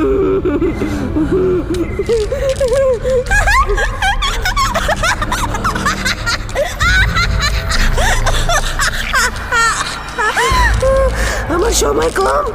কাজ অনেক বাকি। তুই তাড়াতাড়ি মর মর মর মর মর। ভয় পাস না, ভয় পাস না। তুই মরবি না। এক্ষুনি এনে হাজির করছি। রূপেশ্বর শিখাকে তারপর ওই ননি কাপালিকের হাড় শরীর থেকে খুলে নিয়ে তৈরি করব আমার দেহের অলঙ্কার। কথা শেষ করে হাসতে হাসতে দুলারি কুঠুরি ছেড়ে অন্ধকার নগরীতে মিলিয়ে যায়। সনতের মুখে কোনো কথা নেই। চিৎকার করে কেঁদে উঠবার চেষ্টা করেও কোনো লাভ হয় না। ওর মুখ থেকে বের হয় কেবল শুকনো ধুলো।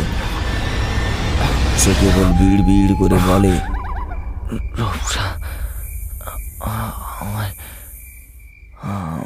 ক্ষমা করো রূপসা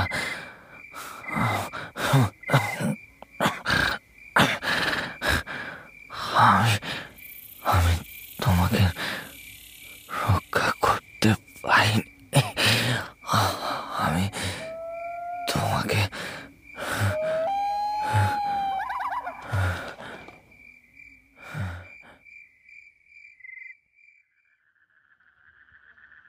শিরিশনগরের অন্ধকার শ্মশান চত্বর।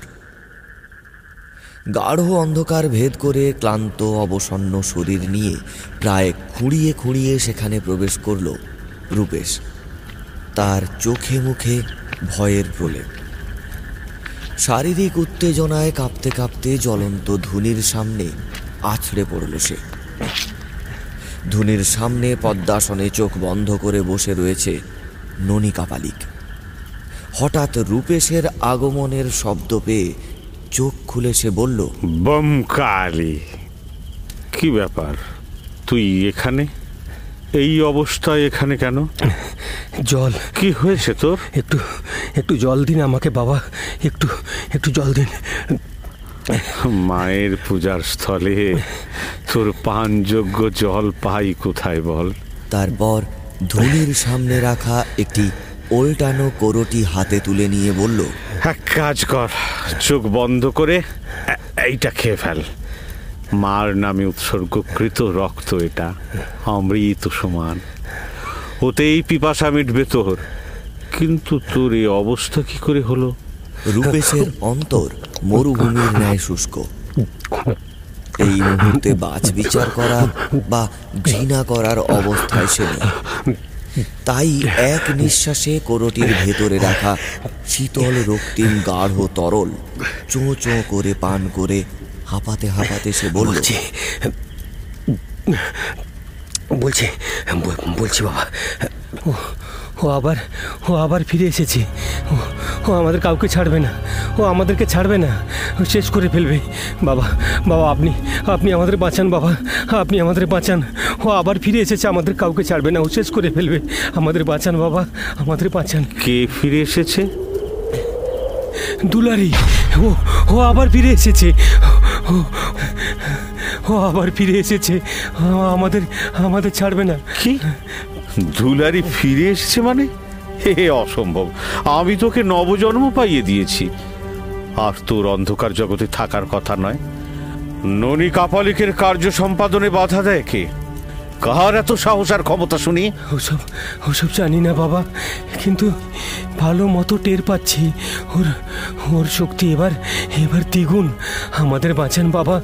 আমাদের বাঁচান আমাদের বাঁচান। থাম থাম অত উত্তেজিত হোস না। আগে পুরো ঘটনাটা আমাকে বল। কি ঘটেছে তোর সঙ্গে? সেসব না জেনে বিধান দিয়ে কি করে বল? রূপেশ খানিকক্ষণ চুপ থেকে নিজেকে সামান্য শান্ত করল।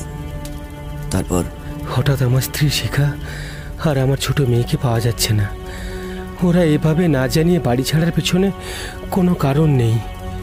আমি সম্ভাব্য সকল জায়গা খুঁজে ওকে যখন না পেলাম অবশেষে রাত্রিবেলা বাড়ি ফিরে আসি।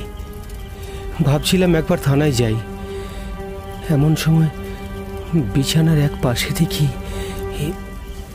এই এই জিনিসটা পড়ে আছে। বলে রূপেশ পকেট থেকে একটি পুতুল বার করে। প্রায় ছ সাত ইঞ্চির একটি পুতুল। পুতুলটি নির্মাণ করা হয়েছে দুটি শুকনো কাঠিকে ক্রসভাবে আটকে। আর তাতে খড় জাতীয় শুকনো কিছু বস্তু আটকানো রয়েছে। পোশাক হিসেবে গায়ে চড়ানো রয়েছে চট। পুতুলটি নারীর আকৃতির। মাথার চুল তৈরি করা হয়েছে কালো রঙের উল দিয়ে। চোখের জায়গায় বসানো দুটি বোতাম। পুতুলের মুখটা সুতো দিয়ে সেলাই করা। পুতুলটির ওপর দৃষ্টি পড়লে ভয়ের উদ্বেগ হয় বই কি পুতুলটির দিকে চোখ পড়তেই ননী কাপালিক বলে ওঠে। সর্বনাশ। এ তো ভুডো বিদ্যা প্রয়োগ করা হয়েছে। কিন্তু এই বিদ্যা তো এদেশে বিশেষ কেউ জানে না। তবে অনেক কাল আগে এসব একজনই মাত্র জানতো। সেসব কথায় পরে আসছি। এরপর কি ঘটলো তুই বল। আমি পুতুলটিকে হাতে তুলে নিয়ে আশ্চর্য হয়ে যাই। এ জিনিস আমার বাড়িতে এলো কীভাবে? এদিকে শেখার কোনো হদিশ নেই। সেসব নিয়ে মাথা ঠিকমতো কাজ করছে না আর। তার উপর ওই অদ্ভুতুড়ে বস্তুর বাড়িতে আগমনকে কেন্দ্র করে আমি আমি যেন ভয়ে একেবারে সিটিয়ে পড়ি। এক অজানা আতঙ্ক মনের ভিতর একটু একটু করে জড়ো হতে শুরু করল। এরপর আমি এসব থেকে রেহাই পেতে পুতুলটা জানালা দিয়ে ছুঁড়ে ফেলে দিই। তারপর থানায় গিয়ে একটা মেশিন ডায়েরি করে আসি। ডায়েরি করে বাড়ি ফিরে শোবার ঘরে ঢুকতেই হ্যাঁ আমি অবাক হয়ে যাই। দেখলাম বিছানার ওপর আবার সেই অদ্ভুত দর্শন পুতুলটা শুয়ে রয়েছে, আর তার পাশে আরও একটি ওই জাতীয় ছোট্ট একটি পুতুল, যার চোখ দুটো মনেহীন সাদা রঙের। এই অবধি বলে রূপেশ দ্বিতীয় পকেট থেকে আরও একটি পুতুল বার করে, যেটি আকারে প্রথম পুতুলটির থেকে অনেকটাই ছোট। এবং চোখের জায়গায় বসানো বোতামগুলো এক্কেবারে সাদা বর্ণের। আমি ভীষণ ভয় পেলাম।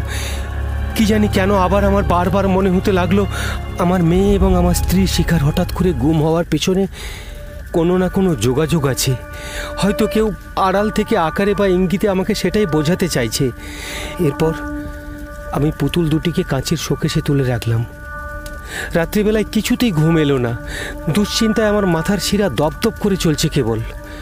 ঘরের ভিতর আলো নিভিয়ে বিছানায় এপাশ ওপাশ করে চলছি। রাত তখন কটা, আমার ঠিক খেয়াল নেই। হঠাৎ একটা বিশ্রী মেয়েলি হাসির শব্দে ধর পড়িয়ে বিছানা ছেড়ে উঠে বসলাম। কান পেতে শুনে চলেছি সেই কুৎসিত হাসির শব্দ। সেই শব্দ লক্ষ্য করে ভয়ে ভয়ে ধীরে ধীরে এগিয়ে গিয়ে দেখি কাঁচের শোকেস থেকে সেই বড় পুতুলটি হাসছে। ঠিক মানুষের মতো। সেলাই করা ঠোঁটের বাঁধন চিড়ে সমানে এসে চলেছে আর সেখান থেকে গড়িয়ে রক্ত মেঝেতে পড়ছে। আমি সেই বিভীষিকাময় দৃশ্য আর হাসির শব্দ এবার চিনতে পেরেছি। এসব ওরই কাজ, দুলারি দুলারি। ও আবার ফিরে এসেছে বদলা নেওয়ার জন্য। ওই ওই শিকার আমার মেয়েকে পুতুলে বন্দি করে রেখে গেছে। ভাবনাটা মাথায় আসতেই ছুটে ঘর থেকে পালিয়ে যাই আর পালিয়ে যেতেই অন্ধকার দেয়ালের সামনে দেখি দুলারি দাঁড়িয়ে আছে। ঘাড় কাত করে মণিবিহীন সাদা স্ফটিকের মতো চোখ নিয়ে সে চেয়ে আছে আমার দিকে আর ভয়ানক কুৎসিত ভঙ্গিতে হাসছে ও। শূন্যে ভাসমান ওর পচন ধরা দেহ, আর জঞ্জালের মতো জঘন্য চুলের গোছা আছড়ে আছড়ে ফেলছে চতুর্দিকে।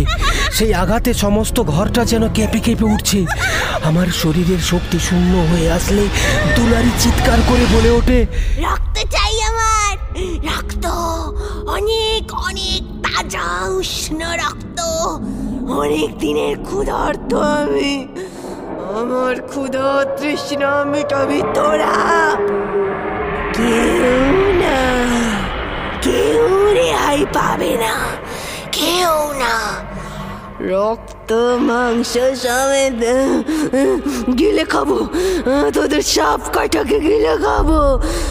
নরকে টেনে নিয়ে যাব তোদের।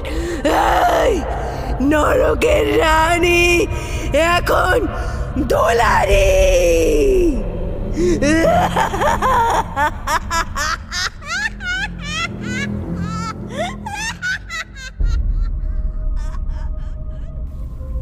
এরপর কি হলো? দুলারি আমার দিকে হিংস্র মুখে ভঙ্গি করে এগিয়ে আসলে আচমকা দেখি আমার আর দুলারির মাঝখানে এসে হাজির হয়েছে একটা আলোক বিন্দু তারপর সেই আলোক বিন্দু থেকে একটা আওয়াজ ভেসে আসে। রূপু, ভয় পাস না। আমি তোর বড় মামা। দুলারিকে শেষ করার ক্ষমতা আমার মধ্যে নেই ঠিকই। তবে আমি ওকে কিছুক্ষণ আটকে রাখতে সক্ষম। ততক্ষণে তুই ছুটে যা। আমার গুরুদেব ননী কাপালিকের কাছে। ওই পারে ওই পারে সমাধান সূত্র বের করতে। দেরি করিস না। এখনই যা যা যা। এরপর প্রাণের মায়ায় আমি বাড়ি ছেড়ে পালিয়ে যাই। তারপর থেকে শ্মশানে শ্মশানে ঘুরে আপনাকে খুঁজে চলেছি বাবা। আমাদের বাঁচান বাবা আপনি আমাদের বাঁচান। শিখা আর আমার মেয়ে বেঁচে আছে কিনা জানি না বাবা। আপনি আপনি আমাদের বাঁচান বাবা। জানি না আমার আমার মেয়ে বেঁচে আছে কিনা জানি না। আমাদের বাঁচান বাবা আমাদের বাঁচান। কথাগুলো শেষ করে কান্নায় ভেঙে পড়ে রূপেশ। বাঁচান আমাদের। ভয় দুশ্চিন্তা রাত্রি জাগরণ আর অনাহারে রূপেশের শরীর খানিকটা ভেঙে পড়েছে। ননী কাপালিক ওর দিকে ভালো করে তাকিয়ে নিয়ে বলে এতটা কাল ভূত পিসাজদের নাড়াখাটা করলাম কিন্তু এরকম বেয়াড়া ভূত নিয়ে আমি আগে কখনো দেখিনি। তবে এসেই যখন পড়েছিস রাস্তা একটা হবেই। কিন্তু তার আগে তুই এটা খা। তোর শারীরিক অবস্থা তো ভালো নয়। কথাটা বলে ঝুলি থেকে একদলা ননি বার করে রূপেশের হাতে দিয়ে ননী কাপালিক বলে, একদিন আগে আমাকে খুঁজতে খুঁজতেই শ্মশানে একজন লোক এসে হাজির। লোকটার পায়ে ক্ষত শুকোচ্ছে না কিছুতেই। মাটি ধসে গিয়ে ওর পা ঢুকে যায় মাটির গর্তের ভেতর। আর সেখানেই ছিল কবেকার আচমকা খুন হওয়া একটা কাটা মুন্ডু অতৃপ্ত আত্মা।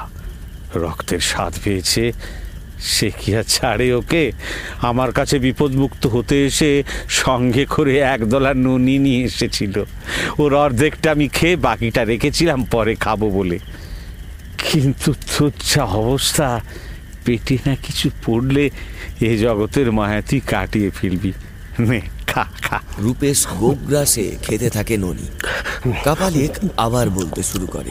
এখন প্রশ্ন হচ্ছে তিনটি। এক আমি তো তোদের গাত্রবন্ধন, এমনকি তোর বাড়ি শুদ্ধ দুষ্টু আত্মা থেকে মুক্ত করে দিয়েছিলাম। কিন্তু তা সত্ত্বেও দুলারি তোদের কাছে ঘেঁষছে কীভাবে?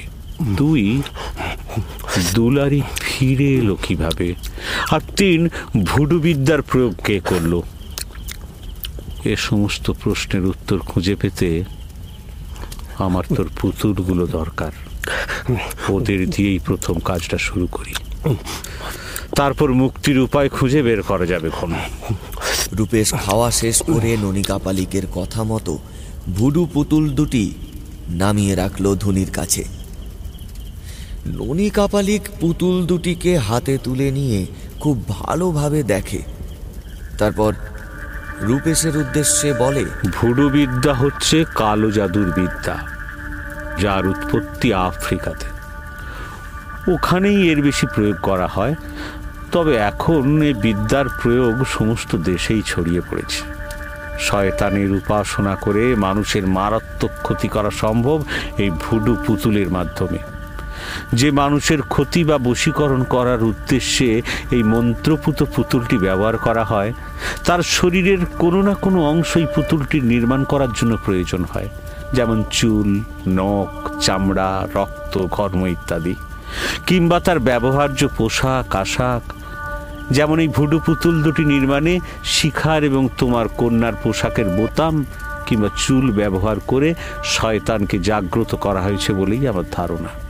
যাতে শিখা ও তোমার কন্যাকে এই পুতুল দুটির দ্বারা নিয়ন্ত্রণ করা যায়। আরও স্পষ্ট করে বললে বলা যায়, এই পুতুল দুটির সঙ্গে যা ঘটবে, ওদের দুজনেরও তাই হবে। যেমন আমি যদি এই পুতুল দুটির হাত কেটে ফেলি তাহলে ওদেরও হাত কেটে যাবে এবং ওরা যন্ত্রণা পাবে। ভুডু পুতুল দুটি এখন ওদের প্রতিরূপ বলতে পারো। রূপেশকে শারীরিকভাবে এখন একটু সতেজ লাগছে। কিন্তু দুশ্চিন্তার মেঘ ওর মুখমণ্ডল থেকে সরে যায়নি এখনও। এই অবস্থা থেকে ওদের আমি ফিরে পাবো কি করে বাবা? ননিকা পালকের কাছ থেকে আজ অবধি কেউ খালি হাতে ফিরে যায়নি। আমার কাছে এসেই যখন পড়েছিস চিন্তা করিস না। সব সব ঠিক হয়ে যাবে সব ঠিক হয়ে যাবে। বম খালি। সংসারে এমন কোনো তন্ত্রবিদ্যা নেই যে এই ননী কাবালিক জানে না। বম খালি। জয় মা তারা। মা তারা তুমি সকলকে রক্ষা করো মা। কথা শেষ করে পালিক করো। ধুনির পোড়া কাঠ দিয়ে মাটির ওপর একটি বিশেষ প্রতীক আঁকল, যা অনেকটা চক্রাকার, যাতে বিভিন্ন আঁকি বুকি টানা রয়েছে। এবারে বৃত্তের ভেতর একটি ক্রস চিহ্ন এঁকে তার ঠিক মাঝখানে শিখার নামে মন্ত্রপুত ভুডু পুতুলটি রাখল। তারপর ঝোলা থেকে বের করল তিনটি মোমবাতি আর কিছু সিঁদুর মাখানো কড়ি। মোমবাতি তিনটি অঙ্কিত বৃত্তের বাইরে ত্রিভুজাকৃতির অবস্থানে স্থাপন করল। আঁকিবুকিগুলির বিশেষ কিছু স্থানে কড়িগুলো রাখা হলো। এবার ননী কাপালিক নিজের গলা থেকে পদ্মবীজের মালাটি খুলে নিয়ে হাতে ধরে পদ্মাসনে বসে মন্ত্র জপ করতে থাকল, চোখ বন্ধ করে। এভাবে কিছুক্ষণ থাকার পর নিজের আঙুল একটা সূচালো কাঠের সম্মুখ ভাগ দিয়ে ক্ষত করে চোদ্দ ফোঁটা রক্ত ভুডু পুতুলের মুখটার ওপর ফেলল। তারপর তার সব সময়ের সঙ্গী সেই কোরটিটি মাথার ওপর তুলে রেখে গম্ভীর গলায় ভুডু পুতুলের দিকে চেয়ে ননী কাপালিক জিজ্ঞাসা করল, বল কে তুই? তোর পরিচয় কি? বল। বল কে তুই? নিস্তব্ধ শ্মশানের মৌনতা ভেঙে কোনো জবাব এলো না। কেবল কয়েকটা নিশাচর পাখি ও শেয়ালের সমবেত চিৎকার বাতাসকে ভর করে ছুটে গেল কানের পাশ দিয়ে। আমি আমার উপাসনায় তোকে সন্তুষ্ট করেছি। নিজের রক্ত দিয়ে তোর পিপাসা মিটিয়েছি। তোর আসল পরিচয় কি? বল কে তুই? রূপেশ লক্ষ্য করল ভুডু পুতুলটির গা থেকে সামান্য ধোঁয়া উঠছে। সেই ঊর্ধ্বমুখী ধোঁয়ার কুণ্ডলি দেখে ননিকা পালিক উচ্চ কণ্ঠে হেসে উঠে বলল, আমি জানতাম তুই সাড়া দিবি। আমার সাধনা কখনো বিফলে যায় না। এবার বল। বল তুই কে আশ্চর্য রকম ভাবে পুতুলের সেলাই করা মুখটা একটু একটু করে খুলে যেতে লাগল। তারপর সেখান থেকেই বাতাসের মতো শব্দ করে সে বলে উঠল আমি শিখা। শিখা? শিখা তুমি কোথায়? তোমার এ অবস্থা কে করল? শিখা কোথায় তুমি? তোমার এ অবস্থা কে করল? আমাদের মেয়ে কেমন আছে শিখা? আমাদের মেয়ে কেমন আছে? আহ! এসব কি হচ্ছে কি? ও এখন আমার কথা ছাড়া কারও কথা শুনতে পাবে না। আর এভাবে তুই কথার মাঝখানে ঢুকে পড়লে তোর নিজেরও ক্ষতি হবে। ওদিকে শিখার অত্যাচারিত আত্মার সঙ্গে যোগাযোগ বিচ্ছিন্ন হয়ে যাবে। তুই কি তাই চাস? না বাবা। আমি আমি তা চাই না। আমি আমি শুধু শুধু ওদেরকে ফিরে পেতে চাই বাবা। ওদেরকে ফিরে পেতে চাই বাবা। ওদেরকে ওদেরকে ফিরে পেতে চাই ফিরে পেতে চাই বাবা। ওদেরকে ওদেরকে ফিরে পেতে চাই। ননিকা পালিক পুনরায় পুতুলকে জিজ্ঞাসা করল কে তোর এই অবস্থা করল? তারকনাথ তান্ত্রিক কথাটা শেষ হওয়া মাত্র ননিকা পালিকের কপালে ভাঁজ পড়ল তারপর একবার বিড়বিড় করে বলে উঠল কিন্তু এ কীভাবে সম্ভব? তুই তুই এখন কোথায়? ধূম্রগড়ের হান্টিং লজে ওরা আমার দেহকে বন্দি করে রেখেছে। ওরা কারা? ওরা কারা? তারকনাথ তান্ত্রিক আর দুলারে। শিখা তুই এই ভুডু পুতুলকে ছেড়ে বেরিয়ে যা। আমি তোকে আদেশ দিচ্ছি আমার ক্রিয়াকর্মে তুই এই নিয়ন্ত্রিত পুতুল থেকে মুক্তি পাবি। নিজের ইচ্ছা শক্তি প্রয়োগ করে বেরিয়ে যা। তারপর নিজের দেহের পাশে অপেক্ষা কর। আমি আসছি। অমনি আসছি। ক্রস চিহ্নের ওপরে থাকা পুতুলটির গায়ে দপ করে আগুন জ্বলে উঠল। রূপেশ ননিকা পালিকের দিকে চেয়ে বলল অর্থাৎ দুলারি একা নয় ওর সঙ্গে যোগ দিয়েছে তারকনাথ তান্ত্রিক। কিন্তু ওর তো আমরা কোনো ক্ষতি করিনি। তাহলে ওই তান্ত্রিক আমাদের শত্রু হলো কীভাবে? ও তোদের শত্রু নয় রে। তারকনাথ আমার শত্রু। তাই আমার করা কাজে ব্যাঘাত ঘটিয়ে ও আমার সঙ্গে পুরনো শত্রুতা মেটাতে চাইছে। ওই তোদের গাত্রবন্ধনকে অটুট থাকতে দেয়নি। পুরানো শত্রুতা? তারকনাথের সঙ্গে আপনার কিসের শত্রুতা, বাবা? সে অনেক পুরনো কথা। আমি আর তারকনাথ একই গুরুর শিষ্য ছিলাম তখন। গুরুদেবের শেখানো তন্ত্রবিদ্যে অনেক ধীর গতির মনে হয়েছিল তারকনাথের। ও চেয়েছিল অল্প সময়ে তন্ত্রের সকল পথ অতিক্রম করতে, অসীম শক্তির অধিকারী হতে। কিন্তু সেসব তো সম্ভব নয়, তন্ত্রের শেষ বলে কিছু নেই। তাই ও অতি নিম্নমানের সাধনায় মেতে ওঠে, সম্পূর্ণ গুপ্তভাবে। ক্ষমতা পাওয়ার লোভে ও ধীরে ধীরে হয়ে ওঠে শয়তানের উপাসক। গুরুদেব ওর মনের ভাবের আঁচ পেয়েছিলেন অনেক আগের থেকেই। তাই শেষের দিকের বিশেষ শক্তিটি গুরুদেব ওকে দিয়ে যায়নি, দিয়েছিলেন আমাকে। সে কারণেই ওর আমার প্রতি রাগ ও আমাকে শেষ করে দিতে চায়। কিন্তু চেষ্টা করেও অকৃতকার্য থেকেছে। গুরুদেবের দেয়া শেষ বিশেষ শক্তিটির কারণে। গুরুদেবের দেওয়া শেষ শক্তিটি কি বাবা? ননিকা পালিক এবার ওর মাথার ওপরে রাখা কোরটিটি ডান হাত দিয়ে নামিয়ে রেখে সে বলল এই বস্তুটি। এই খুলি সে শক্তি? কীভাবে? যে সে মানুষের মাথার খুলি নয় রে এ আমার গুরুদেবের মাথার খুলি। উনি দেহ ত্যাগের আগে আমাকে সব বলে গিয়েছিলেন। ননি আমার করটিটি সবসময় সঙ্গে রাখবি বুঝলি? ওতে জানবি আমি সব সময় তোর সঙ্গে থাকব। তোর কোনো কার্য বিফলে যাবে না। চরমতম বিপদে আমাকে স্মরণ করবি। এরপর থেকে এই খুলি আমার সব সময়ের সঙ্গী। আর তারকনাথের কি হলো? ও এই খুলি কেড়ে নিতে চায়নি? চাইলেই কি এসব জিনিস পাওয়া যায়? গুরু ভক্তির মাধ্যমে সব আশীর্বাদ অর্জন করতে হয়। ও তো মেতে ছিল অন্ধকারের উপাসক হয়ে। অবশ্য শক্তিও কম না, তবে সবটাই অন্ধকার কেন্দ্রিক। ওই নেশায় মাতোয়ারা হয়ে ও শয়তানকে সন্তুষ্ট করার লক্ষ্যে নরবলিতে মেতে ওঠে। যে সময়ের কথা বলছি, তখন এদেশ পরাধীন। দেশ শাসন করেছে ইংরেজ শাসকেরা। একজন জাঁদরেল ইংরেজ শাসকের কানে তারকনাথ তান্ত্রিকের কুৎসিত ক্রিয়াকলাপের খবর পৌঁছতেই তারকনাথ গ্রেপ্তার হয়। বিচারে ওর ফাঁসি হয়। তারকনাথের ফাঁসি হয়। কিন্তু এত বড় একজন তান্ত্রিককে ইংরেজ সাহেব গ্রেপ্তার করল কীভাবে? সবই মায়া রে, সবই মায়া। মা না চাইলে কিছুই হতো না। ওই লালমুখ সাহেব তারকনাথের অলৌকিক শক্তির কথা আগেই শুনেছিল।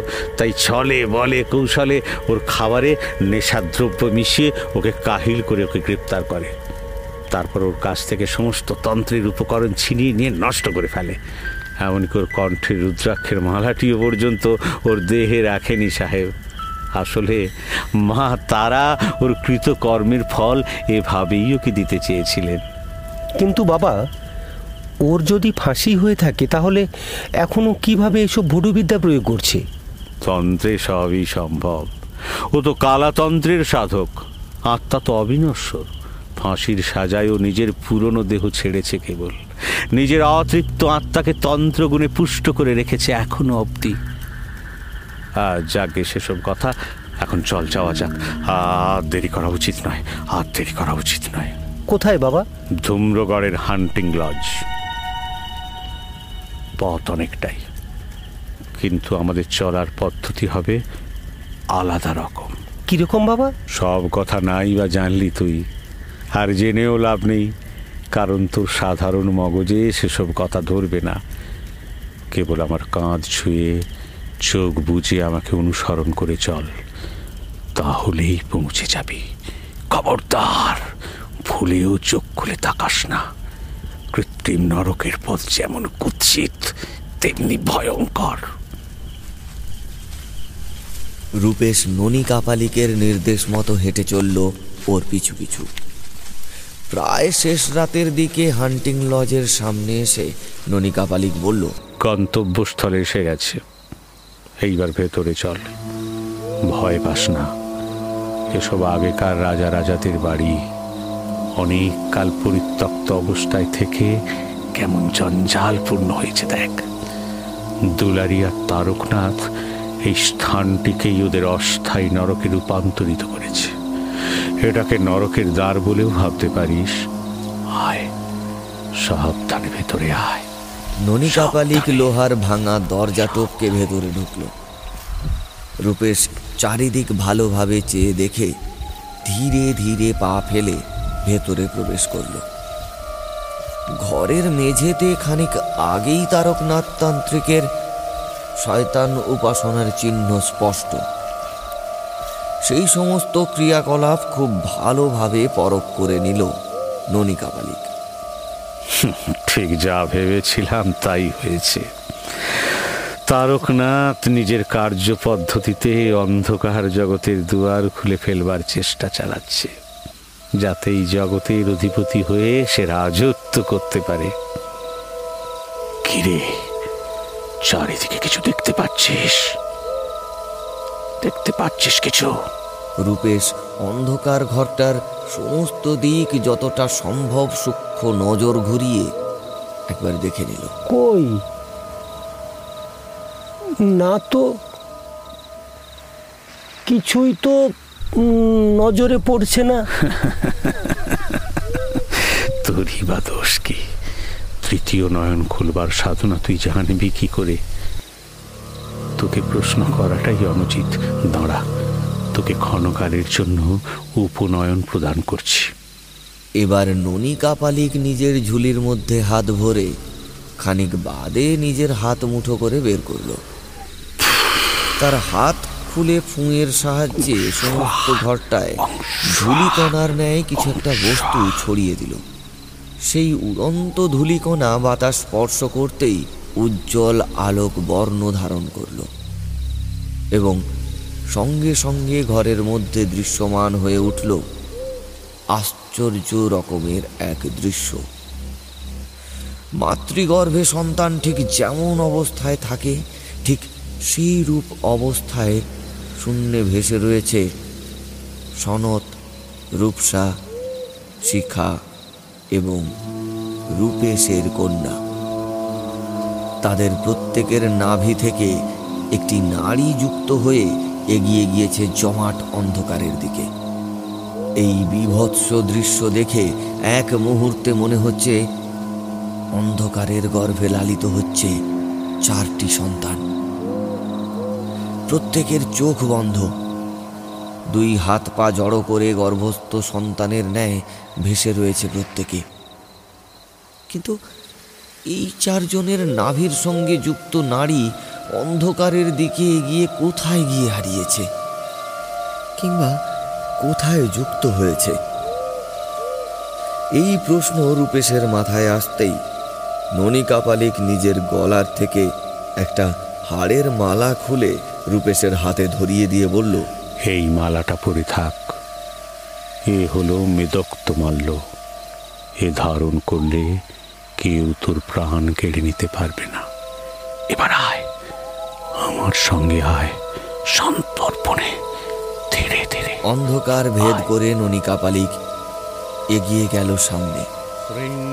তারপর পুনরায় মন্ত্র পাঠ করে আলোক বর্ণ ধূলিকণা ছড়িয়ে দিতেই সামনে যা প্রকট হলো তা দেখে রূপেশ আতঙ্কে চিৎকার করে উঠল। দুলারি দুলারি!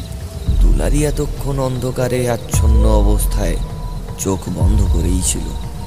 এবারে দুই চোখ খুলে বিকট শব্দ করে হেসে উঠল। ওই চারজনের দেহের সঙ্গে যুক্ত নারী এসে মিশেছে দুলারির পচন ধরা দেহের সঙ্গে। দুলারির সমস্ত শরীর অস্থি নির্মিত অলঙ্কারে কুসজ্জিতা। শরীরের ভেতরকার হাড় শিরা উপশিরা উন্মুক্ত হয়ে আছে স্থানে স্থানে চতুর্দিকে উৎকট দুর্গন্ধ বাতাস ভারী করে রেখেছে এক পলকে এই বিভীষিকাময় দৃশ্যটা ননী কাপালিকের কাছে স্পষ্ট হতেই সে বলল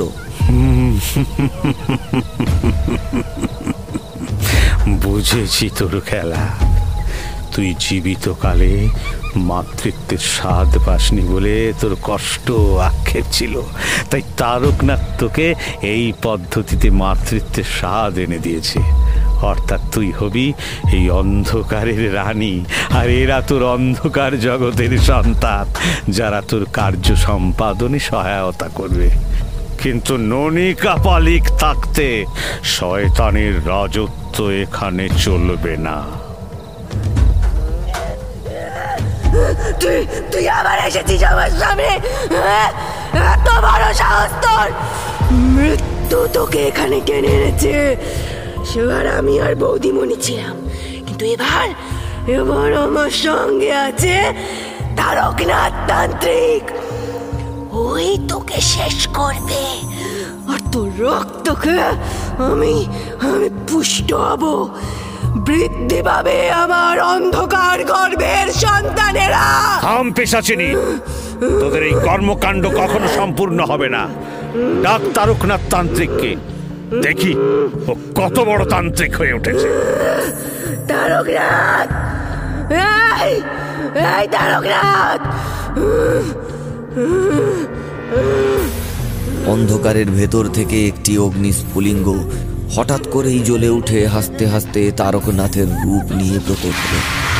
ননি ননি আমাকে চিনতে পারছিস? শয়তানের উপাসনা করে শরীর হারিয়েছিস কিন্তু তোর আত্মা তো এখনও অপবিত্র আছে রে। আর কোনো অপবিত্র বস্তুকে ননিকা পালিক মনে রাখে না রে। যেখান থেকে এসেছিস সেখানেই ফিরে যা। নইলে দুর্ভোগ আছে। ভয়ঙ্কর দুর্ভোগ। আমি ডাকিনীর সেবক। আমি আমার পূজায় ডাকিনীকে তুষ্ট করেছি। তোর লড়াই আমার সঙ্গে নয় রে। আমার মধ্যে যে ডাকিনী উপবিষ্ট হয়ে আছে তাকে শান্ত করে দেখাতো কথা শেষ করে তারকনাথ ডাকিনীকে আহ্বান করতে লাগল। ওং স্বয়ং চেতনাং সর্বশক্তিবোধয়ং দিব্যং তিলং স্বাহা ওং স্বয়ং চেতনাং সর্বশক্তিভূতাং দিব্যং তিলং স্বাহা বারংবার এই মন্ত্র পাঠ করতে থাকল তারকনাথ। আর অপরদিকে দুলারি তার সুচালো জিভ প্রসারিত করে শোষকের মতো রূপেশের মুখের মধ্য দিয়ে গলা হয়ে বুক অবধি প্রবেশ করিয়ে পান করতে থাকে রূপেশের তাজা রক্ত। রূপেশ যন্ত্রণায় গোঙানির মতো শব্দ ছাড়া আর কিছুই করতে পারছে না। এমন সময় হঠাৎ করেই তারকনাথের ডাকে হাজির হয় ভয়াল দর্শন সেই নারী মূর্তি, যার নাম ডাকিনী ডাকিনী আবির্ভূত হয়েই নিজের মুন্ডু নিজের ধারালো নখের মাধ্যমে ছিন্ন করে ভয়ঙ্কর রূপ দর্শন করিয়ে ননিকা পালিককে সন্ত্রস্ত করতে থাকল। তৎক্ষণাৎ ননিকা পালিক চোখ বুঝে জপ করতে থাকে।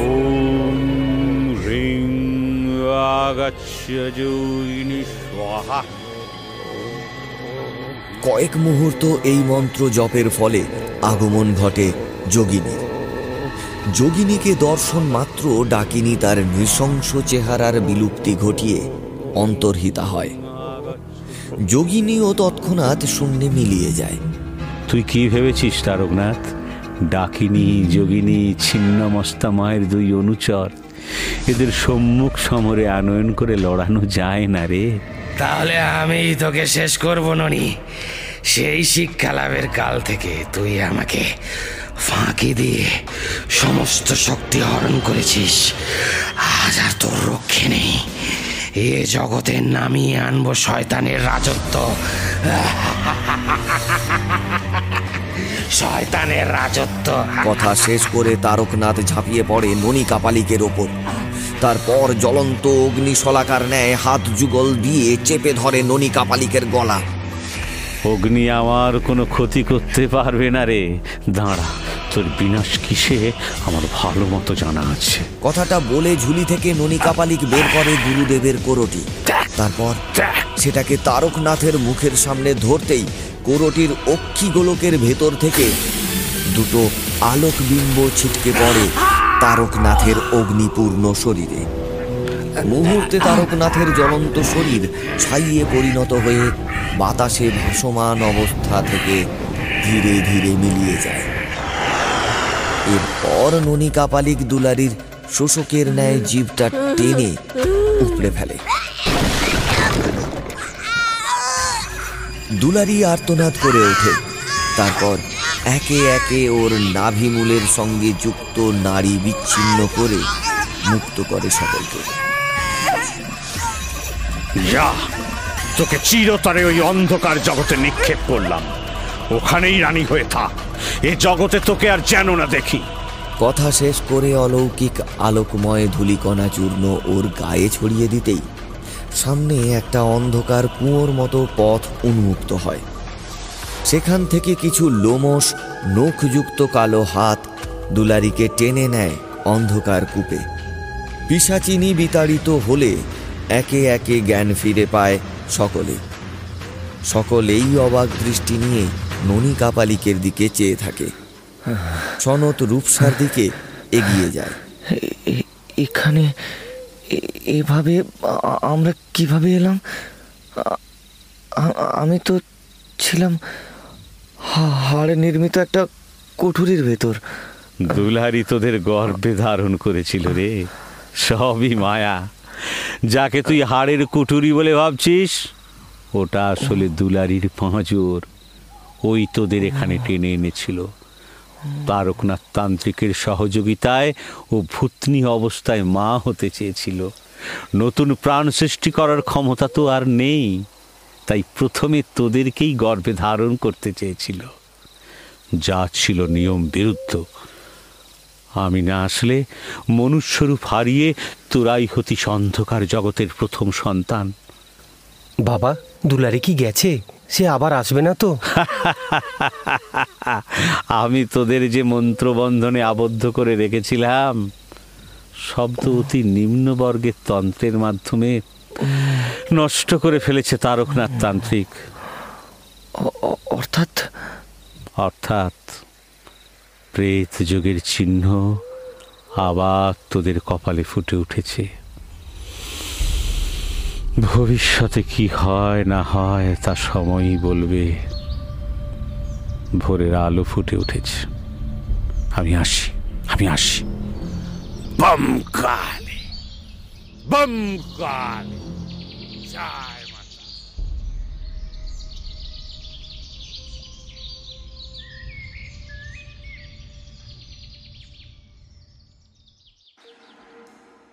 এতক্ষণ শুনলেন আশিস চক্রবর্তীর লেখা দুলারি সিরিজ গল্পের তৃতীয় খণ্ড। গল্পকার আশিস চক্রবর্তীর কাছে আমরা চিরকৃতজ্ঞ আমাদের পাশে থাকার জন্য। এরকমই কিছু রহস্য রোমাঞ্চে ভরপুর গল্প শুনতে এখনই সাবস্ক্রাইব করুন আমাদের ইউটিউব চ্যানেল সঙ্গে বেল আইকনটি অবশ্যই ক্লিক করুন। আগামী শনিবার, শনিবারের গল্পে এরকমই এক রোমহর্ষক গল্প নিয়ে আমরা আসছি।